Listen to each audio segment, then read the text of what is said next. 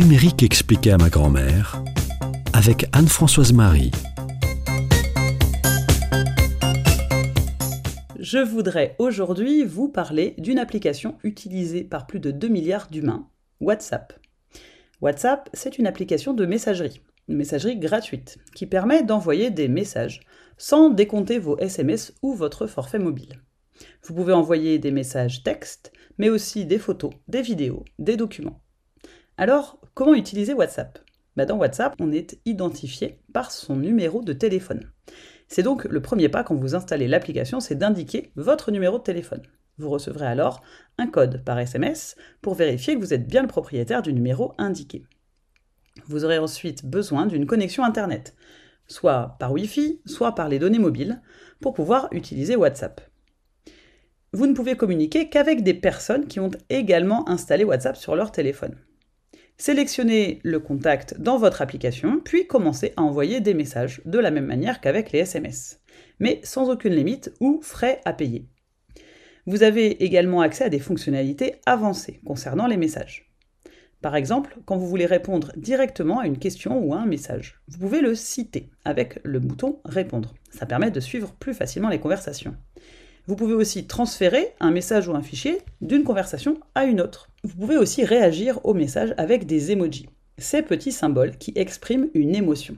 En plus des messages textes, vous pourrez aussi envoyer des messages vocaux, dont les jeunes sont particulièrement friands. Pour cela, appuyez sur le micro, maintenez votre appui pendant que vous parlez, et puis relâchez à la fin de votre message audio. Il sera envoyé exactement comme un message texte. Par WhatsApp, vous pourrez aussi passer des appels audio et même des appels vidéo.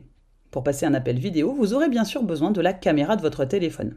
Vous pourrez sélectionner soit la caméra frontale, soit la caméra arrière de votre téléphone. Et vous pourrez même changer de caméra pendant l'appel. Vous pouvez aussi partager le contenu de votre écran pendant un appel vidéo. Pour cela, il existe une icône de partage symbolisée par un petit écran. Ça, c'est très pratique pour se faire dépanner quand on en a besoin vous avez la possibilité de verrouiller l'accès à une conversation. Très pratique si vous organisez une fête surprise pour quelqu'un qui pourrait avoir accès à votre téléphone, comme votre conjoint par exemple. Il existe évidemment des fonctionnalités de groupe dans WhatsApp, mais ça nous emmènerait un petit peu trop loin pour aujourd'hui. Je vous en parlerai donc la semaine prochaine.